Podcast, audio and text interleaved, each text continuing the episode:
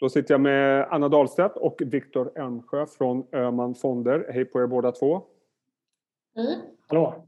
Eh, vi ska prata om lite olika typer av aktier eh, idag. Jag tänkte däremot att eh, börja med att uppmärksamma att Öman Global Growth har fått ett fint pris från privata affärer. Det var ju väldigt roligt och jag förstår att den fonden och det liksom speglar väldigt mycket av hur ert arbete ser ut. Jag tänkte börja med innan vi går in på de göttiga aktierna att ni får berätta kort om vilka fonder som ni två eh, representerar. Och ska vi börja med dig Anna? Ja, eh, absolut. Eh, jag ingår i Öhmans globala aktieteam och vi är fem förvaltare som tillsammans förvaltar tre stycken fonder och alla har ett definierat sektoransvar. Eh, de fonderna som vi förvaltar är då bland annat eh, Global Growth där vi investerar i teknikdrivna tillväxtbolag inom alla sektorer. Eh, sen förvaltar vi även Öhman Global Hållbar som är en bred global fond och Öhman Global Småbolag Hållbar som är en global småbolagsfond som vi lanserade i slutet av 2019. Mm. Och Viktor, du är mer fokuserad på ännu mindre bolag? Kan jag tänka mig. Ja, men precis. Så att jag och en kollega förvaltar en eh, småbolagsfond och en eh, microcap-fond här på Öhman. Och vi eh, investerar primärt i svenska småbolag men vi har också ett nordiskt mandat så vi kan investera 10 i, i Norden också. Och vi, vi är ganska stilneutrala. Vi har inga eh, specifika teman som vi investerar i. Eh, utan det är stockpicking och försöka hitta bra bolag i, i alla sektorer egentligen. Och eh, vi har väl en blandning mellan eh, kassaflödesgenererande bolag och mera tillväxtbolag. Bra, vi ska prata lite grann eh, om eh, en av dagens rapporter. Och temat för dagen blir ju då djuraktier, jag kallar det för det. Och det har ju varit omåttligt populärt under det här pandemiåret. Swedencare kom in med en rapport idag, aktien stiger vad är det, 10 senast jag kollade på bra siffror, då framförallt de finansiella målen. Man sa att man ska omsätta 2 miljarder 2025 med en ebit-marginal på 30 procent. Det kan jämföras med 25 procent tror jag det var i det här kvartalet. Men eh, vi ska fokusera på två andra djuraktier och den första är Intervac som jag vet att du tittar mycket på Viktor och eh, rapporten vill egentligen inte så mycket att säga om. Den ser ungefär ut som den har sett ut tidigare utan all fokus ligger på Strangvac som man väntas få positivt besked om i Q2 tror jag. Hur viktig är det att den produkten eh, kommer ut på marknaden? Inte minst för Intervac men kanske också för alla landets hästar. Nej, men precis. Intervac är ett bolag som vi, vi äger i vår fond och det är ett jättespännande bolag som, som har egentligen tagit fram en, en ny teknik för att producera djurvaccin. Eh, och man har ju tre vaccin under utveckling och, och det vaccin som har kommit längst är då, som du nämnde Strangvac mot eh, kvarka hos hästar som är en bakterieinfektion som, som påverkar, eller en luftvägsinfektion ska jag säga, som kan drabba hästar och är väldigt smittsamt. Och eh, tyvärr så avlider ju en del av hästarna som får det här och det kan också kosta stallägarna ganska mycket pengar för man måste eh, sanera och stänga stallen under en, under en längre period. Så att det är ett väldigt viktigt eh, vaccin för att hålla djuren friska. Eh, men för Intervac som bolag så är det också viktigt för det här är deras första produkt. Och kan man ta det här från start till mål så bevisar det också att man har en teknik och, ett kunnande för att driva framtida vaccinprojekt eh, på liknande sätt. Så det är ett väldigt viktigt eh, projekt för dem. Vad kan man säga mer om deras vaccinteknologi? Jag vet att de har ett par andra eh, kandidater i sin pipeline. Hur, liksom, vad kan man säga om marknadens storlek och liksom hur, hur kommersiellt eh, potential, kommersiell potential finns det för, för den här typen av produkter? Mm. Man kan väl säga traditionellt som om vi tittar på kvarka just, så finns det ju en del kvarkavaccin på, på marknaden i dagsläget men de säljer väldigt dåligt om, om ens någonting och, och det bygger mycket på att de är uppbyggda på en gammal teknik där man tar kvarkabakterien och försvagar den och sen injicerar det här i hästarna och får trigga en en immunrespons och lära hästarnas immunförsvar att, eh, till nästa gång de blir eh, infekterade.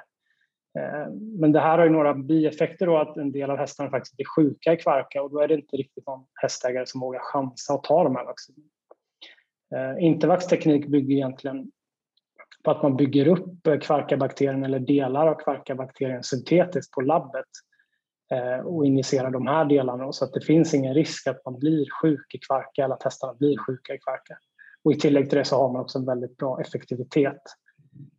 Och det finns väl ungefär 60 miljoner hästar i världen och man säger väl att man primärt riktar in sig på Nordamerika, Europa och Australien. Så att då finns det väl ungefär 20 miljoner hästar att rikta in sig på och ungefär 30 till 60 procent av de här hästarna vaccineras mot någonting idag. Så det är väl egentligen marknaden eh, för Intervac på den här första produkten.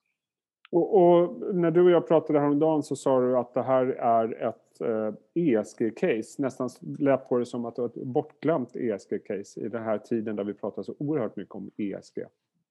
Just det. Ja, men jag tycker det är viktigt att lyfta fram det. Att just vaccinera de här djuren är ju ett väldigt bra sätt att hålla dem friska. Och mm. ofta inom djurhållning så kanske man använder mycket antibiotika. Jag tror att nästan 80 procent av all antibiotika i världen används inom djurhållningen. Så att om man vaccinerar djuren och håller dem friska så är det ett väldigt bra sätt att minska antibiotikaanvändningen med alla de fördelar man kan få då. Eh, som till exempel att man minskar, minskar riskerna för resistenta bakterier mot antibiotika och sen så blir det också ett sätt att skydda oss människor eftersom det finns en del sjukdomar, så kallade zoonoser, som kan smitta från djur till människa. Mm. Och i takt med globalisering och vi lever allt tätare med både vilda och tama djur så, så är vaccinering ett, ett bra sätt att bryta den här potentiella smittkedjan. Då. Och avslutningsvis vad gäller Intervac, eh, aktien har ju gått urstarkt eh, minst sagt. Vad säger du om aktien och eh, kanske i förhållande till potentialen och så vidare? Mm. Ja, men aktien har gått väldigt starkt och, och det är för att bolaget har levererat på det man har sagt att man ska leverera och driver sin forskningsportfölj framåt för varje dag som går här. Eh, och nu ser vi väldigt mycket fram emot eh, dels man kommer att sluta någon form av distributionsavtal här eh, i närtid. Man kommer ha en egen säljstyrka i Norden och Baltikum men går med distributör i Europa och potentiellt i USA också. Då. Så det blir mycket fokus Eh, och har säkert drivit aktien också. Men sen blir den stora triggern för bolaget blir ju om man kan få det här godkänt oss som vi väntar oss eh, under Q2. Och jag tycker väl att även att den har gått bra så, så ser vi bra eh, uppsida fortfarande i aktien. Just för att man kan få ett proof of concept om man får det här godkänt att man, man har en teknik som håller hela vägen och man har kunskap att ta vaccin från start till mål. Vilket gör att man kanske får lite mer konfidens i den tidiga portföljen man har också. Ja, Anna, och finska Musti kom med rapport i förra veckan. Eh, stabil rapport. Eh, organisk tillväxt tror jag var 13 procent. Ebitda-marginalen förbättrades rejält. Det som jag tycker stack ut, eh, det stack ut, eller som var intressant, är att eh, Norge och eh, Sverige eh, närmar sig Finland ordentligt vad gäller lönsamheten. Och jag misstänker att det är en viktig del i det här caset. Ja, men absolut det är det. Och man har sett den här trenden ett tag att, att eh, Sverige och Norge konvergerar snabbare till Finlands nivåer än förväntat.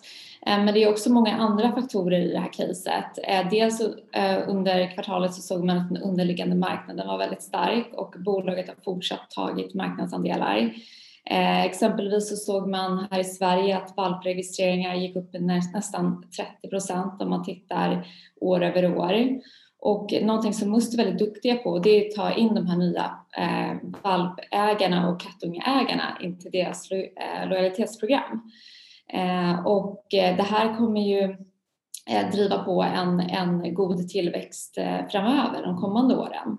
Sen kom de också ut med här i början av februari att de har lanserat en digital veterinärplattform eller veterinärservice i Finland och tanken är att man ska lansera det här i Sverige och Norge också, vilket också ger ett, ett tillväxtben. Eh, och vi har ju ägt Musti sedan, sedan början, sedan börsintroduktionen förra året. Och eh, vi är fortsatt väldigt positiva till dem. Eh, och ser, även fast de har haft en så pass stark tillväxt hittills, så ser ändå vi en goda tillväxtmöjligheter framöver tack vare att de är mer fokuserade just på pet parents och eh, Ehm, kan gynnas av den här parenting-trenden. Det, det, som jag tycker är intressant och, och, och, med det här det är ju att eh, jag är själv eh, husdjursägare. Eh, och det är inte så att jag har köpt mer grejer till husdjuren under pandemin. Men jag förstår, som, som grafen också visar, att antalet husdjur har ju ökat dramatiskt, människor som haft husdjur. Men frågan är, liksom, när vi lämnar den här pandemin, när vi går tillbaka till någon form av normalitet förhoppningsvis, så kommer inte 100% av världens befolkning ha husdjur. Liksom, du nämnde veterinärmöjligheten och så vidare. Man, mm. Långsiktigt, vad, vad är ett sådant här bolag ska växa med och, och kanske framförallt ställa det i förhållande till hur värderingen ser ut?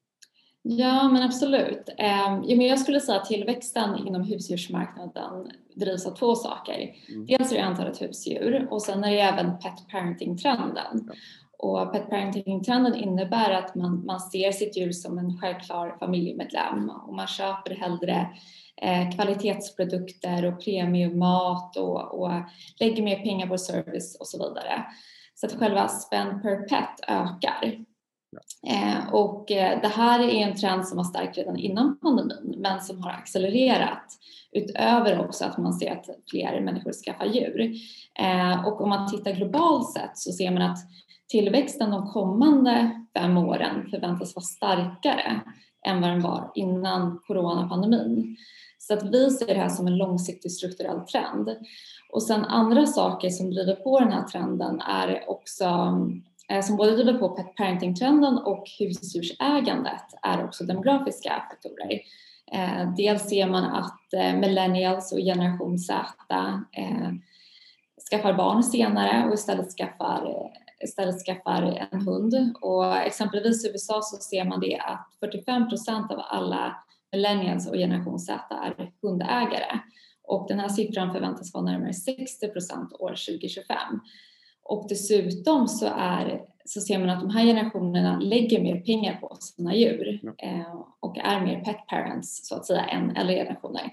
Så att, så att, och i och med att Musti inriktar sig primärt mot pet parents så ser ändå vi, vi, ser, vi tycker ändå att, att tillväxten motiverar eh, värderingen just nu.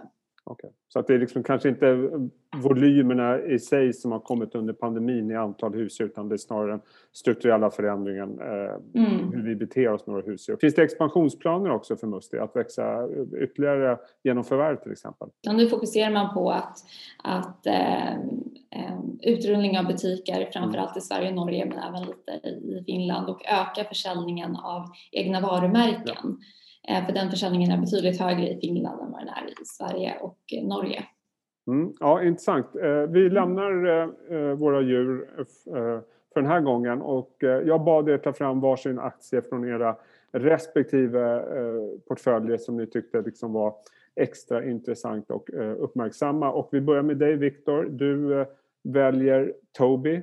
Oerhört intressant kursutveckling i den aktien de senaste åren. Nu senast när det gick upp kraftigt i, i samband med Q4-rapporten. Vad, vad, var det som gladde marknaden där?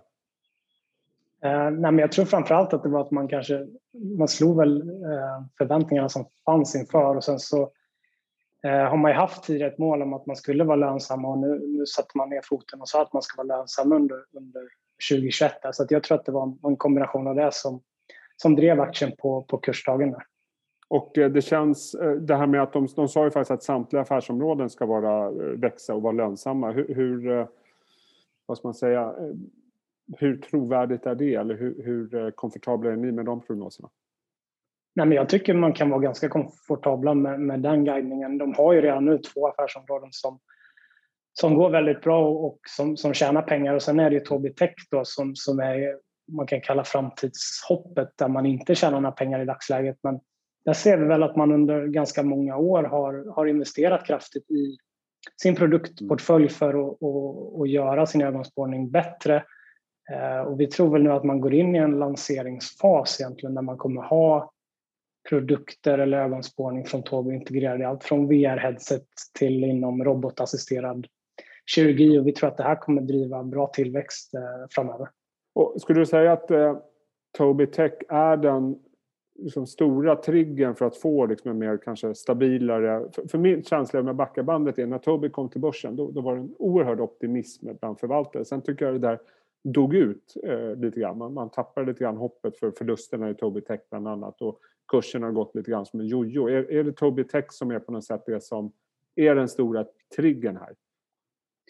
Eh, lite så kan man säga. De andra delarna är ju mer förutsägbara. De tuggar ju på väldigt fint. Och man växer bra och tjänar bra med pengar. Så de är ganska förutsägbara, man vet vad man får. Sen är det ju det här spännande inom Tobii Tech där man kan komma in på olika massmarknads produkter egentligen och det är väl det som, är, som kan vara det här spännande eh, framöver. Men jag tror inte, det är väl kanske till viss del i marknaden så har det blivit ett lite binärt case att ja. antingen så kommer man med inom Tobii Tech i något form av VR-headset eller så blir det bara dåligt. Men jag tycker det finns en, en, en större bredd inom Tobii Tech att vi ser att det finns väldigt många nischapplikationer där man kan ha, använda ögonspårning på, på bra sätt. Så jag tror inte man står och faller med VR-marknaden även om den har tagit fart här de senaste åren också som är en väldigt spännande applikation. Så jag tror, tror att det finns många ben att stå på där men Tobii Tech är ju det spännande framåt här.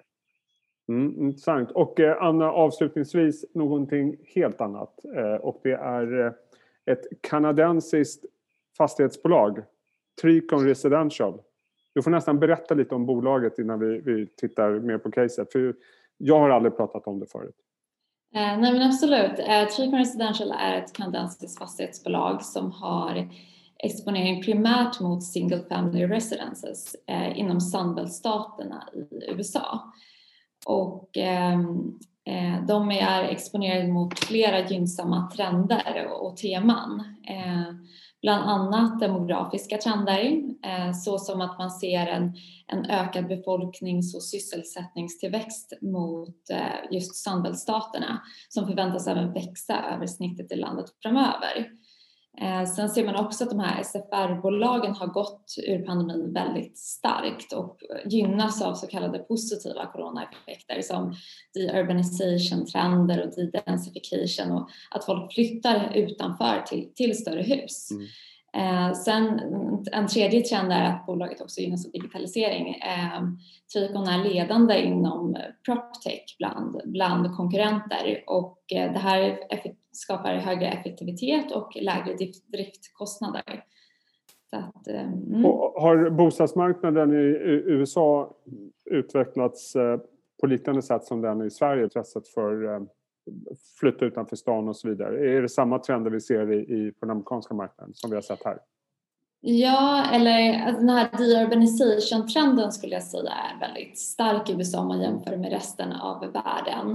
Eh, det är inte lika tydligt i Europa och Asien. Eh, där är det mer tydligt och, ehm, och i och med kanske man har längre, generellt sett längre eh, commute times, eh, pendlingsavstånd till, till städer och så vidare, att man har lite andra eh, demografiska ehm, faktorer som påverkar. Eh, så den, den trenden skulle jag säga är väldigt stark där.